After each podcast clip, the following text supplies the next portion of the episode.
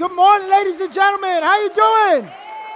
Go ahead and slap somebody a high five. Tell, wish somebody a good morning. It is great to be here this day. All right.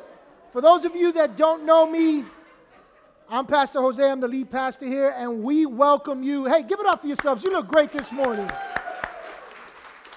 All right. So today is a special day. It's Super Bowl Sunday. What are you talking about, Pastor Jose? Football just started. Thank God we've got another 15 weeks of football to go.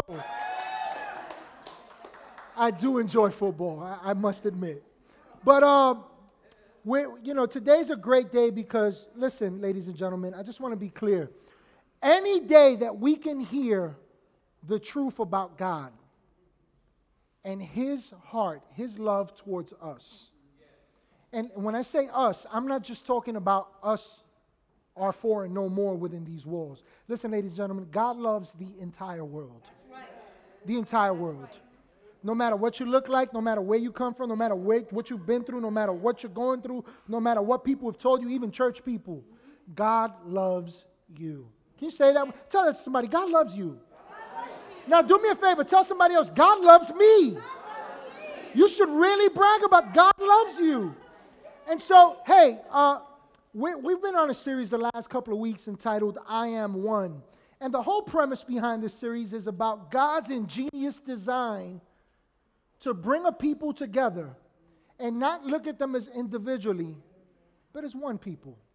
One people. I think that one of the issues that we have today in this day and age is that the body of Christ, the church, the people of God, are more divided than we are united. And so today I want to share with you some, some, some thoughts from the Word of God. And I want to encourage you to open your heart and open your mind and simply be open to what God says. Because I'm not giving you my opinion here. I'm giving you what the Word of God says. So, as we get started here t- today, can I ask you a question? How many of you have a favorite pastime? What are you talking about, pastors? You know, one of those things that when you grow up, it's like it kind of defined you growing up. It could have been riding bikes. Anybody remember riding bikes? Scrape your knee, get back up, jump on the bike, right? Right? Boy, get your butt up here. It's time for dinner, right? And you just, I'm coming, ma. You know, you're one of those. Or waking up in the morning and eating cereal while you're watching cartoons, right? Uh, or whatever. Uh, for me, one of my uh, one of the things that I think about when it comes to those pastimes that makes them so special is that think about it. They were simple times. Life was so easy. It was so simple. It wasn't complicated, right? And one of my favorite pastimes is this. Now, this came before I hit the scene. Somebody stole my cookies. I'm taking somebody's cookies. Thank you, sir. Stole my cookies. No, I'm kidding. It wasn't Joey, but I'm borrowing yours, Joey. I'm going to take one. But listen, when they decided to come up with two cookies, black cookies, with white sugar in the middle, and they called it Oreo, O R E O. I know some of you remember that, right? Oreo cookies. Listen, this is ingenious. Let me tell you why. Because it's so simple, and yet it's so good. Two cookies.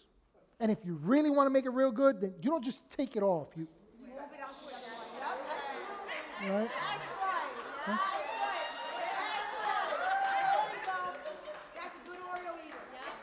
Wait, wait, wait, wait, wait. You got to add the milk.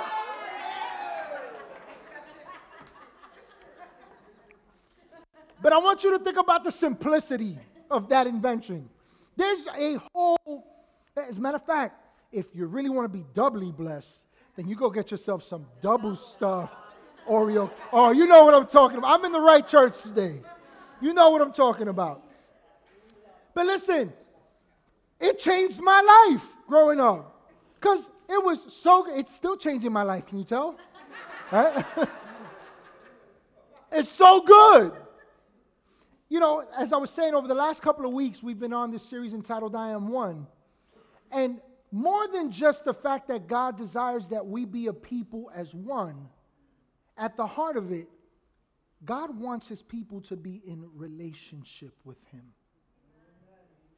it's really not that complicated, ladies and gentlemen. And yet, if we can be honest, maybe you've suffered at the hands of some really complicated church semantics. You've gone through all these spiritual hula hoops. Maybe you don't have a relationship with God at all. Maybe it's something foreign. Maybe it's one of those things that you don't really think about, doesn't play much of a big part in your life. Or maybe we simply just neglect what we know to be the truth. Whatever it is, ladies and gentlemen, God's desire is that we would have a personal, intimate relationship with Him. And that's not just, listen, you, if you're a follower of Jesus Christ, you, you, yes, you get excited, praise God. But that's for everyone. There's no racial barrier, there's no gender barrier, there's no socioeconomic barrier. There is nothing, nothing, nothing the Bible says that can separate us from the love of God. God loves all mankind. And yet, it's complicated for so many people. Listen, I was one of those that I grew up in a very complicated upbringing in church because I was told God loves you, but I was told I was going to hell for everything. I was going to hell for going to the movies on Fridays. I was going to hell for hanging out with a group of people after 10 o'clock at night eating McDonald's on 181st and Broadway in Uptown Manhattan. I was going to hell because I went to a club. And so at some point, I grew to an understanding, in my twisted understanding, because it wasn't truth. I said, well, if I'm going to burn and go to hell, I might as well just burn on my way there. And I lived in error for many years, but it was because a relationship with God was complicated. It was like a love hate relationship. God, I love you, but somehow I feel like I can't measure up to you. Like I'm not good enough for you. And I don't know if you've been there. Maybe you, you're not a follower of Christ. Maybe you don't know what, it, maybe you don't have a personal relationship with God. There's no judgment here in what I'm saying. But have you ever stopped to consider that God really loves you? And God wants a personal relationship with you. Personal. 1 Corinthians chapter 12, verse 12 says this it says, The human body has many parts, but the many parts make up one whole body. So it is with the body of Christ. I remember growing up, I grew up in one of those um, I'm not going to call it a church because the church is a people. The church is not a building. The church is not where you go. The church is not something you do. The Bible says that the body of Christ, that we are the church. And so if you're a follower of Jesus Christ, and guess what? When you go home, the church is there. When you go into your household and there's tension and there's drama, the church is there. The answer's there. When you go into your community, into your workplace, when you're on the train, when, when somebody's in your face, when people are hurting and they're all around you, the church is there because if you're a follower of Christ, then He's there. The church is present. That's how close God is.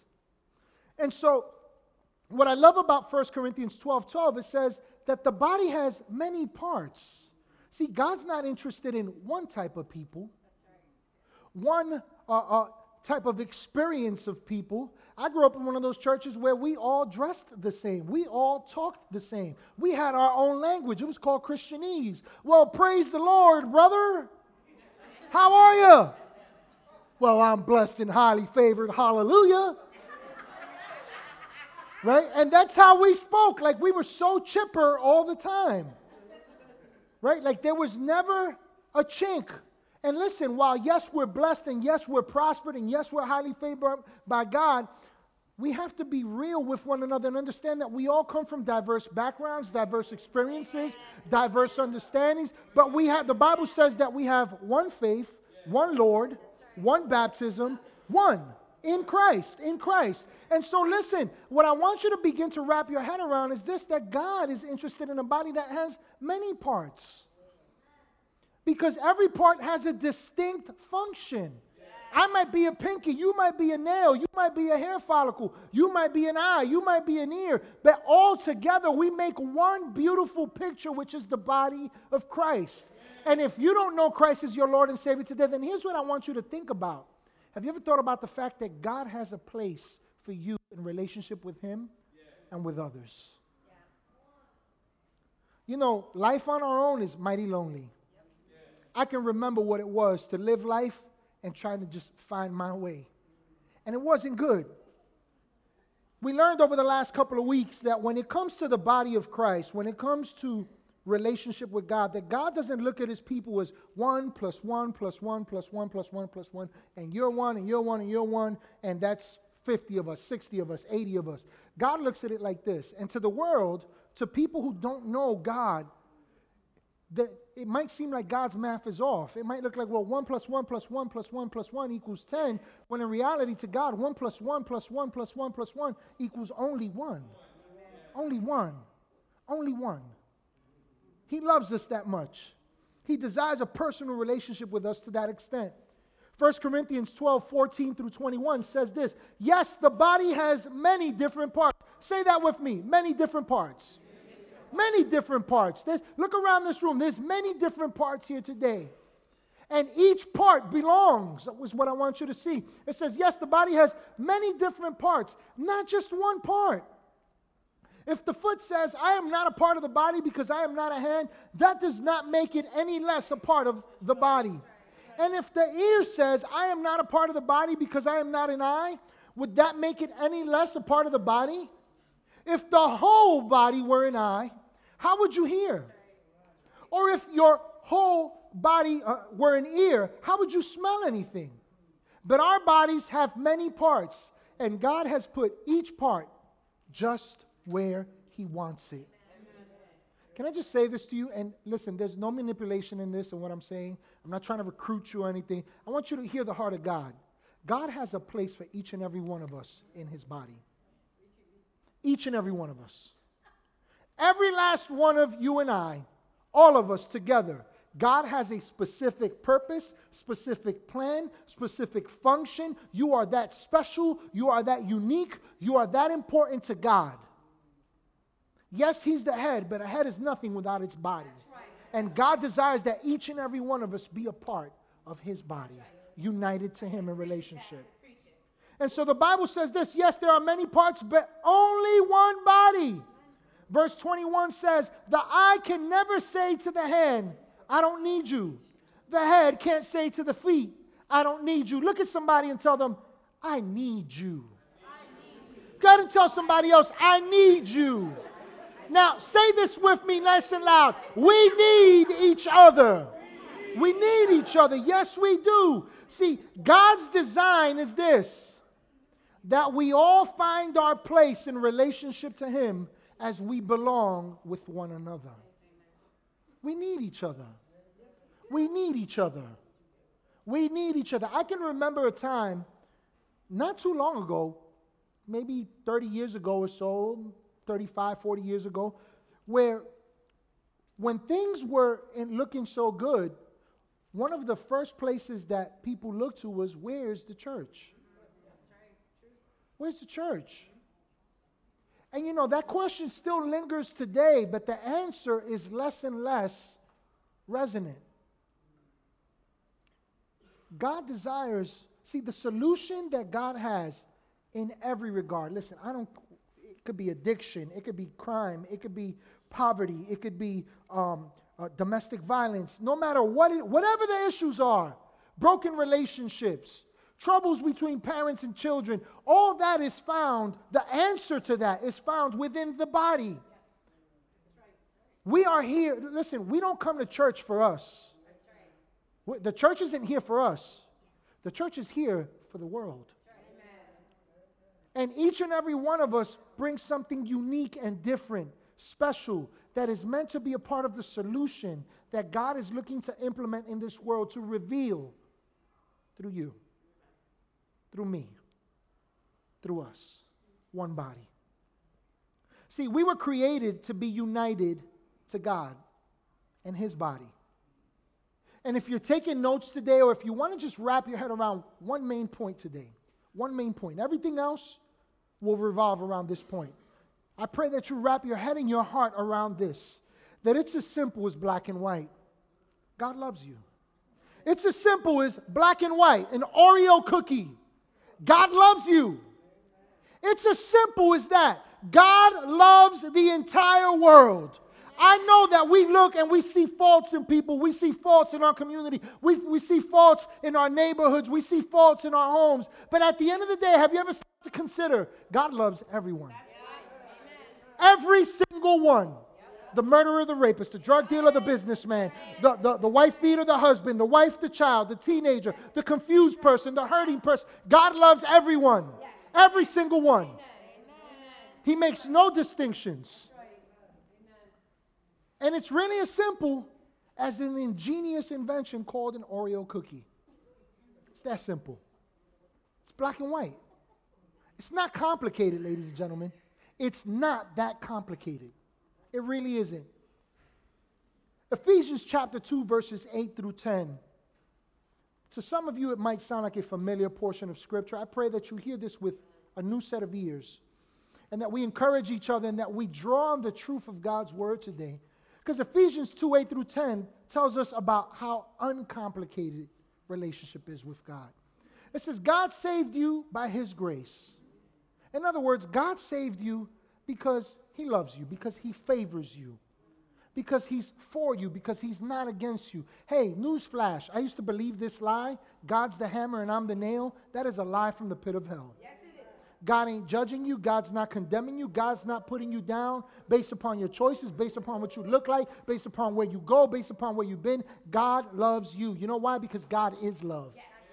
That's what the word says.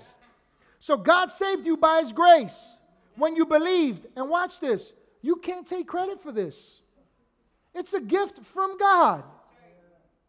Salvation is not a reward for the good things we have done. So none of us can boast about it. For we are God's masterpiece. He has created us anew in Christ Jesus so we can do the good things He planned for us long ago. See, relationship with God is not about religion.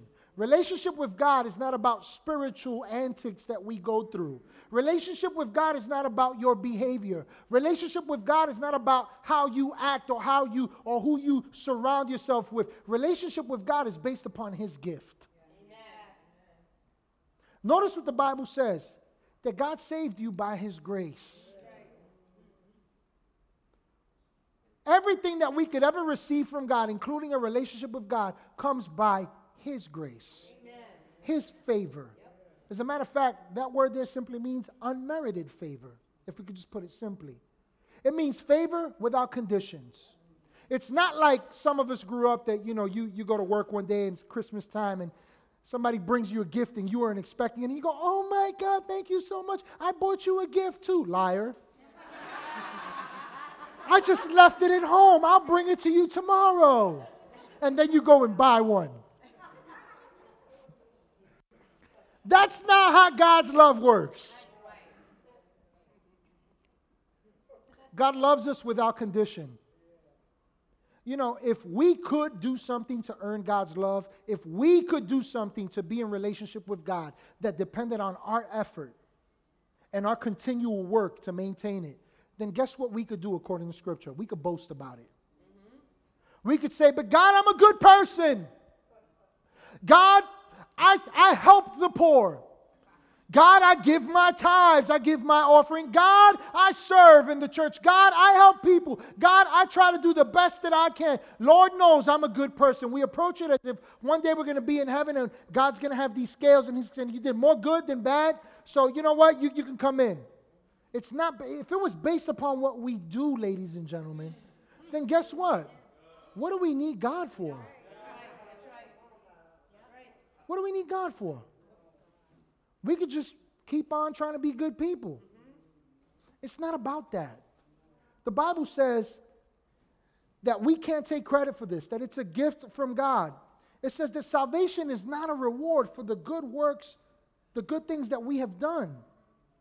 So we can't boast about it. It's all about what God wants. And I want you to see something in verse 10 here. If we can put that back up, guys. It says that we're his masterpiece.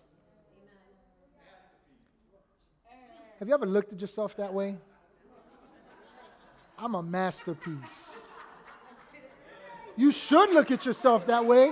That's God's opinion of you. That's what God says. But watch this. It says, so that we can do the good things He planned for us long ago. Let me just break that down simply like this. Whatever your plan is, just know this God has a really good one for you. A really, really good one for you. More than you could ever imagine, more than we could ever conceive on our own. Because He's that good. Because He loves us. Because He's not approaching us with conditions. So, relationship with God is not our own idea, ladies and gentlemen. It's not something that comes out of us naturally, independent of God.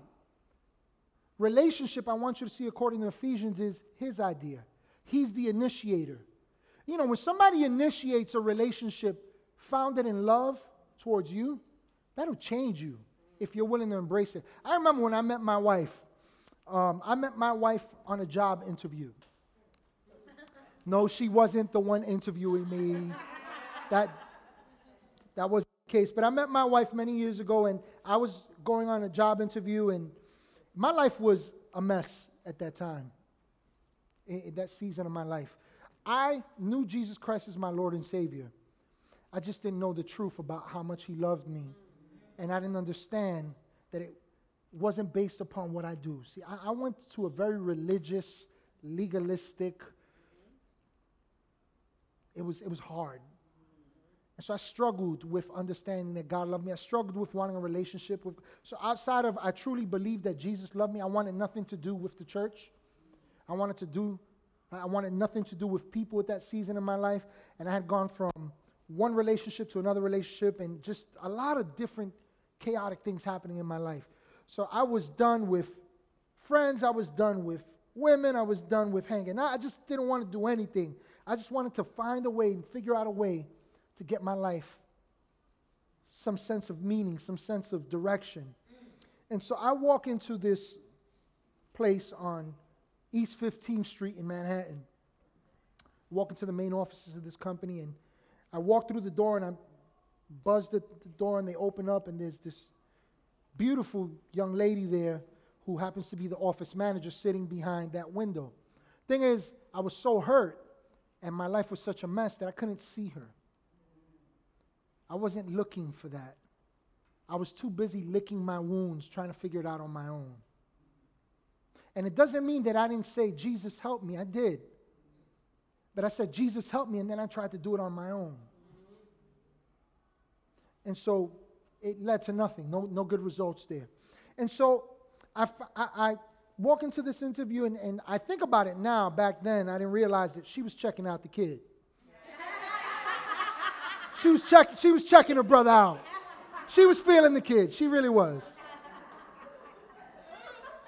But I didn't know that then. But um, I, you know, I go through this interview, whatever, and I end up getting the job, and it was a receptionist job. I was just getting started, you know, trying to figure out my life. And so I get a receptionist job with this company at another office in Manhattan, another one of their locations.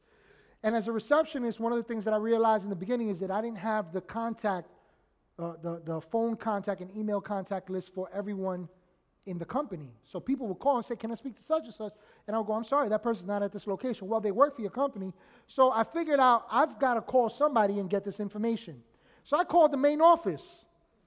And when she picked up the phone. It was my wife, um, who I didn't know was going to be my wife at the time. She goes, Oh, hi, Jose. And I'm like, Do I know you? And she's like, Yeah, you were here for the interview. I'm the office. I was like, Oh, hi, how are you? So, what started happening was that over the next couple of weeks and months, these phone calls began to develop. Hey, how are you? And she would send me faxes, and I swear till this day, I didn't get them. Somebody was getting them, but she would send me faxes with smiley faces, have a great weekend, all kinds of stuff. Um, but she was pursuing me. And you know, when I became privy to it, it wasn't anything bad. It wasn't, you know, we weren't doing anything wrong, but I realized that I had never experienced that kind of love from someone to that great extent.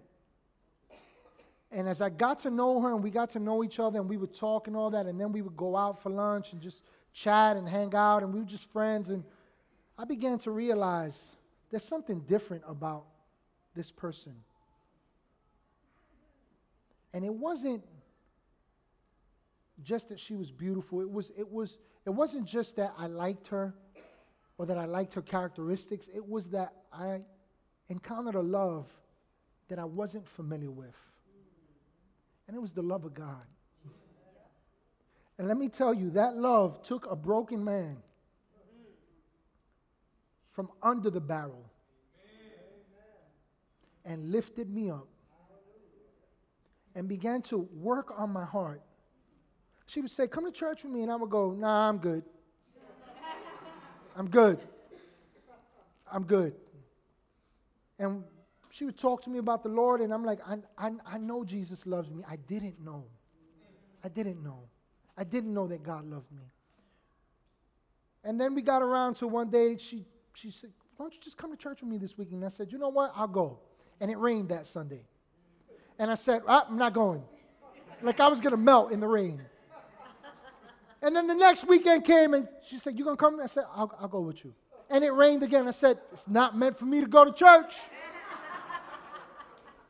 and then the next week it came and it rained again. She said, Come on, let's just go. And I went and listen, I couldn't tell you the message that the pastor preached that day, but I can tell you that this is the one thing that I understood that day clearly. God loves me. That love began to work in my life in such a way. Love will change you. I don't care what this city looks like. I don't care what this region looks like. I don't care what communities look like. I don't care what homes look like. You, you season that household, that community, that work environment, that place with love. and let me tell you, that'll break down barriers that we set up. That'll break down offenses. That'll heal homes. That'll heal hearts. That'll unite communities that are, that are, that are, are, are at war. Nations. Listen, love has that power. Scripture says this that love covers a multitude of sin. It says that love never fails. But that's God's love that it's talking about. That's the love that God wants us each to know. And so Listen, God really does love you and I. John 3:16 and 17 says this. For some of you, you've heard this. Maybe, yeah, I think the whole world has heard this one. There's bumper stickers on this. But I don't think most people truly consider what it's actually saying. It says, For this is how God loved the world. Watch this. This is how God loved the world. He gave his one and only Son so that everyone who believes in him will not perish but have eternal life. Stop right there. This is how God loved the world. He gave. He gave his very best without conditions. Ladies, do you remember, for those of you that are married, when you got, when, when you got engaged? Right? Oh my. Yes, yes. Right? You get all into, yes, everybody knows. Listen, I have two young adult children that are both engaged. And I was there for both their, no, actually, I wasn't there when Karina got engaged. We did an engagement party that afternoon for them. But the excitement, the elation, right? Now, I want you to picture this, ladies. He proposes. You're all excited. Yes, yes, oh my God, yes, oh praise God, yes, absolutely. And then he gives you a receipt. How would that work out? You could keep your ring, brother. Roll out. Listen, here's why I share that with you. Because that's not how God approaches relationship and love with us. He doesn't give with receipts. He gave his best. And there's nothing that we can do to pay for it. All we can do is accept it. That's why the Bible says that it's a free gift. It's not the type of gift that we have to do something for in return. It's not. Verse 17 says this God sent his son into the world not to judge the world, but to save the world through him. Listen, God's agenda is not to judge anyone. And if you've ever been judged by somebody and told, you know what, God's gonna deal with you, He's gonna bring a, a, punishment into your life, you better repent, you better turn around because God's gonna inflict this upon you sickness and calamity. No, that is a lie from the pit of hell because Scripture says that God did not come, He did not send into the world, His Son into the world to judge anyone, but to save it. Now, there is a day of judgment, but listen, until that day, what do we have? God's love that He gave.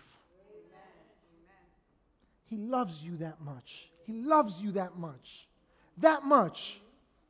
No strings attached. You might be wondering, well, what exactly did He save me from? What exactly was I drowning? Did I did, was I out of oxygen? You know, is there something going on that I missed? What did he save me from? Romans 5:12 says this: When Adam sinned, sin entered the world, Adam's sin brought death, and so death spread to everyone, for everyone sinned. Now, let me just clarify something here. Many times we assume that sin is the things that we do that are wrong. Now, hear closely. Sin, the sinful acts that we do, are a byproduct of an understanding that is associated with something more than actions. Let me prove that to you. Notice that the Bible says when Adam sinned, sin entered the world. That tells us something that there was a time where Adam wasn't in sin. And at that time, Adam was in a perfect relationship with God, resembling the exact image of God. He was without sin. Without sin. And then what he did was he believed a lie. Him and Eve believed a lie that was Totally the opposite of what God said. Satan said to them, Did God really say? He brought into question the truth of God. And they believed the lie, and then watch what the Bible says. We just read it. Sin entered the world, and death as a result. That's not just talking about physical death, that's talking about a decaying in our lives independent of God. But watch what the Bible says in Romans 5:15 says, "But there is a great difference between Adam's sin and God's gracious gift. For the sin of this one man, Adam, brought death to many. And so Adam became sin a sinner. He became sinful. And then all of a sudden, he has a son named Caleb, another one named um, Abel, and then he had Seth, and all these kids come after that. But here's the thing they carried on that nature. And here's the thing God saw that and he said, That's not what they were created to be. I have something better for them. And so Romans 5:15 tells us of this difference of what came as a result of Adam and God's gracious gift. So watch this. For the sin of this one man, Adam, brought death to many. But even greater is God's wonderful grace and his gift of forgiveness to many through this other man, Jesus Christ. Watch what came through Jesus Christ a gift from God. And what is that gift? I'm not holding sin against you. Now, here's the greatest lie that Satan ever told. One of the greatest lies that Satan ever told that sin is still an issue between God and men. Hear clearly what I'm saying. Hear clearly what I'm saying. If sin is still an issue for God, then what Jesus did on the cross is not good enough.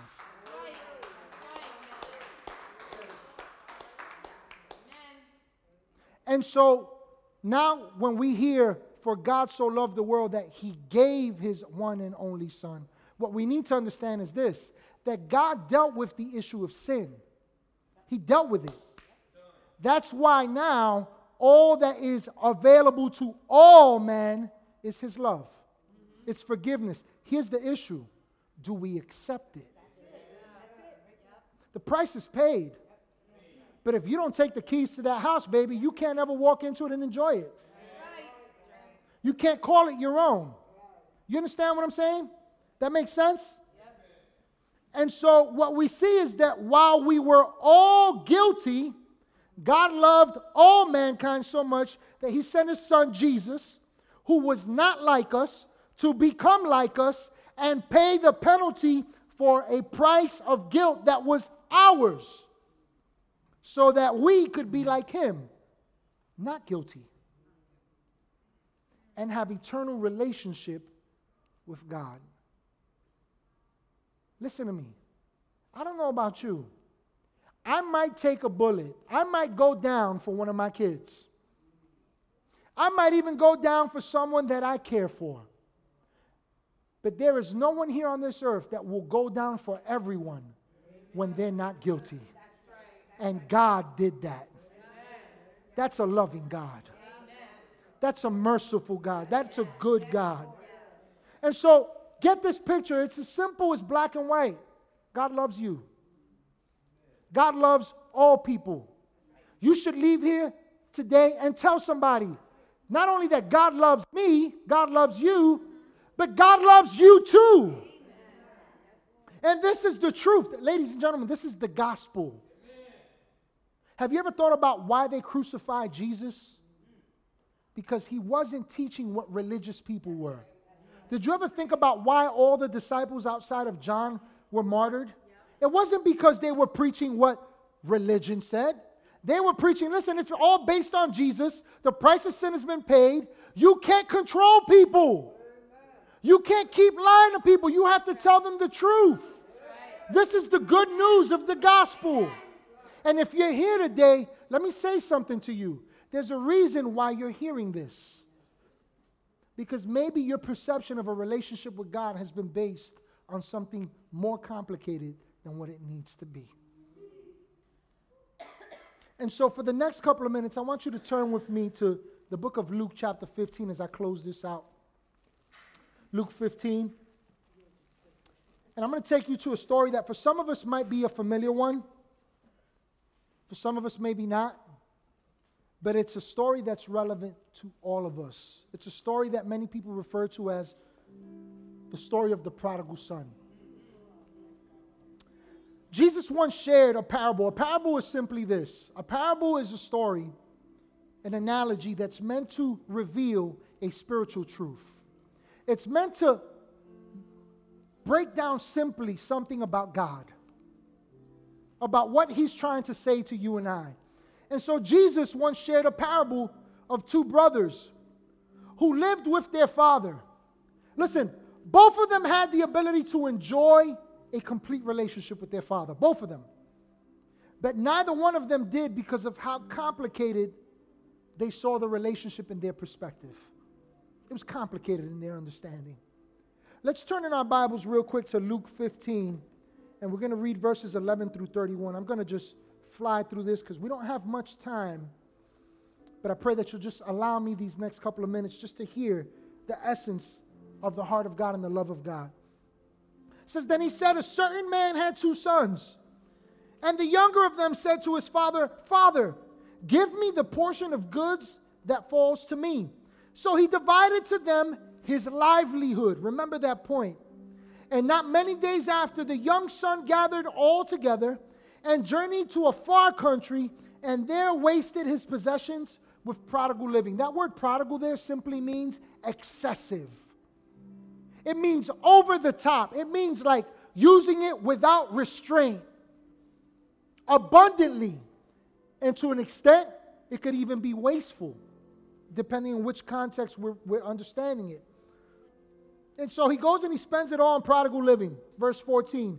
But when he had spent all, there arose a severe famine in that land, and he began to be in want. And then he went and joined himself to a citizen of that country and he sent him into his fields to feed swine. And he would gladly have filled his stomach with the pods that the swine ate, and no one gave him anything. But when he came to himself, he said, How many of my father's hired servants have bread enough and to spare, and I perish with hunger? I will arise and go to my father, and will say to him, Father, I have sinned against heaven and before you and I am no longer worthy to be called your son. Make me like one of your hired servants. And so he arose and he came to his father. But when he was still a great way off, his father saw him and had compassion. And he ran and fell on his neck and he kissed him. And the son said to him, Father, I've sinned against heaven and in your sight and am no longer worthy to be called your son. But the father said to his servants, Bring out the best robe and put it on him, and put a ring on his hand and sandals on his feet, and bring the fatted calf here and kill it, and let us eat and be merry. In other words, let's celebrate. For this my son was dead and is alive again. He was lost and is found. And they began to be merry. Now his older son was in the field. And as he came, he drew near to the house. He heard music and dancing. And so he called one of the servants and asked what these things meant. And he said to him, Your brother has come, and because he has received them safe and sound, your father has killed the fatted calf. But he was angry and would not go in. And therefore his father came out and pleaded with him. And so he answered and he said to his father, Lo, these many years I've been serving you. I never transgressed your commandment at any time. And yet you never gave me a young goat that I might make merry, that I might celebrate with my friends. But as soon as this son of yours came, he who has devoured your livelihood with harlots, you killed the fatted calf for him. And he said to him, Son, you are always with me, and all that I have is yours. Both sons, if you'll consider the scriptures in this story that Jesus uses. By the way, the father that, they, that he's illustrating there is God the Father. The sons that he's illustrating are two type of people. And both these sons had it all. They had it all. Their father was a man of resources. How do we know that? Number one, the Bible tells us in this story, Jesus uses the example of a father who had a livelihood to give his children. This father had servants whom served in his household. This father had animals, beasts. In those days, listen, that was like gold. And both these sons, while being related to their father, did not value the relationship to the Father. They didn't understand it. It was distorted in their perspective. And so the Bible says that the first son, the younger one, he goes to his father and says, Hey, dad, I got a bright idea. I know that I'm supposed to wait till you die to get my inheritance. But you know what? You might as well be dead. Just give it to me now. Give it to me now. See, Dad, what I got in this house, it's not as green as what I see out there. It's not as good as what I see out there apart from you. And the Bible says that this father doesn't just divide to him his livelihood, he gives both his sons what he was going to give them. He gives them everything. The Bible says that a couple of days later, the younger son leaves the house and he goes to a far country, a distant land. In other words, a place he's never been. He's around people he never known. And he's in relationship with people that he was never meant to be in relationship with. The Bible says that he lives excessively, prodigal living, what the Bible calls it. He spends it all, the Bible says, and then one day a famine comes. Now there's not enough food, there's not enough water, there's not enough resources, and things are looking pretty bad. And he bumps into this guy, and this guy says, Hey, man, I got a job for you. I'm hooking you up, brother. I'm going to let you feed my pigs. Now, you got to understand something in context here. This is Jesus speaking to Jewish people. So you don't, please don't interpret that right now. Well, that this doesn't apply to me. No, that's who he was talking to at the time. To this day, there's truth there for us. But he's speaking to Jewish people. Why that's why is that important? Because to Jewish to the Jewish culture, pigs are detestable. And so, what is Jesus saying? This guy is in the worst circumstance he could be. It's that bad. And he finds himself amongst pigs, Jesus says feeding them, taking care of pigs, dinner with pigs. The only problem was he couldn't have anything, even what the pigs were eating. He asked, but it wasn't given to him. And so it's a bad situation. Listen, anything outside of a relationship with God, I know it can feel good at times. I know it looks like, you know what, man, life is great. But let me tell you something there's truth lacking there. There's true benefits and real life lacking there. You know, the Bible says this that the thief, referring to Satan, comes to steal and to kill and to destroy. You know what's interesting about a thief? A good thief doesn't come into your house and go, ta da, I'm here to rob you.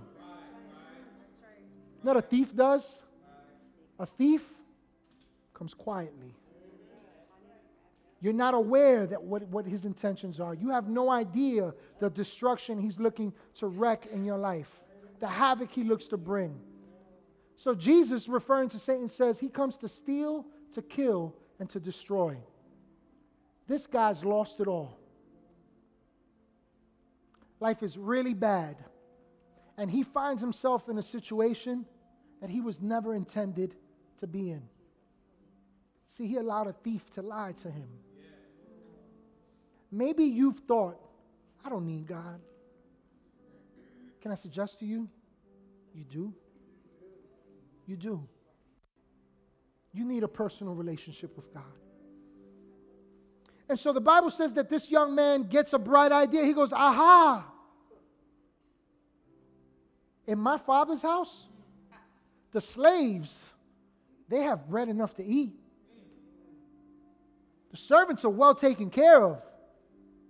But watch how distorted his thinking was because he was independent of the love of the Father. He believes I'm no longer a son. If anything, I should only be a slave in my father's house.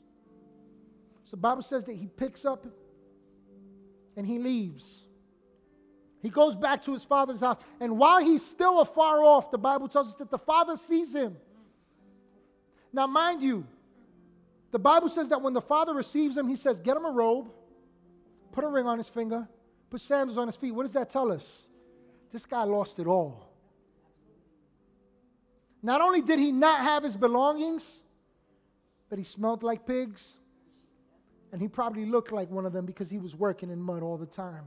But here's what I love about this story that while he's still afar off and nobody else recognizes him, one person from afar off sees him and says, That's my son. That's my child. Listen, doesn't matter where you find yourself at right now in life. Doesn't matter what your hurts and your hangups are. Doesn't matter how bad you've been beaten up. I'm not saying that that hasn't had an impact. I'm not belittling that. But what I'm saying, in light of how God sees you, there is nothing that makes him go, ooh, stay away from me. The Bible says that this father runs towards his son. That's an important point because in Jewish times, especially in those times, men did not run. It was frowned upon. Men walked. But this father defies all rules and he says, That's my son. That's my daughter. And the Bible says that he runs towards him and that he falls on his neck and he kisses his son.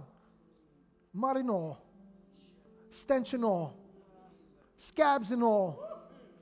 He embraces his son and he says, Quick, get me, get me the best robe, get me my ring, get me some new shoes, and put them on my son. And he says, and as a matter of fact, go ahead and prepare the best meal possible because this son of mine is back home.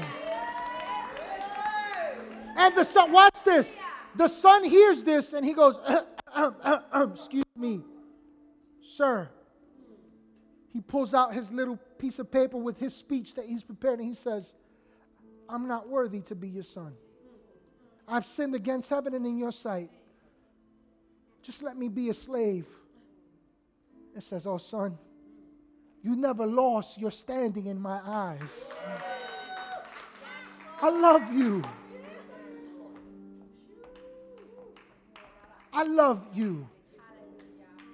Listen, if you don't know Jesus Christ as your personal Lord and Savior today, here's the message that God has for you I see you, I love you. Just trust me. Just come to me. So this party's going on. But remember, there's a second son. And this second son sees this party and he's not happy. And watch what happens. The father comes out and he says, Son, what are you doing? Come inside. Your brother's home. He goes, No, man. That dude, your son, not my brother, your son, that dude right there, that ingrate, he took everything you gave us. Everything you gave him, and he wasted it excessively. And you bring him in and you, you prepare this great feast. You've never done that for me, for my friends. I've been all this time working for you. And watch what the father responds. He says, Son, all that I have is yours. You know what the problem was with the second son? Remember, in the beginning, the father gave them both his livelihood, he gave them everything. And somehow his son became convinced I still have to do something to earn it. He's working to the bone, trying to be right in his father's eyes. And his father's saying to him, Son, you're already right in my eyes. I've already given you everything. Both sons had a wrong perspective of the relationship that was available to them, to the Father. I leave you with this one last point as we're closing out here.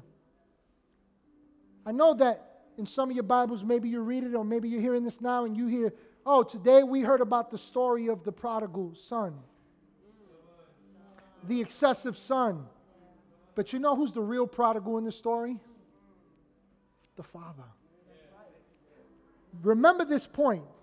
The Bible says he gave them all his livelihood. In other words, he gave them everything he had, which would lead us to believe he's broke. He's got nothing else to give. And yet, what we see is that he still has more to give unto his children.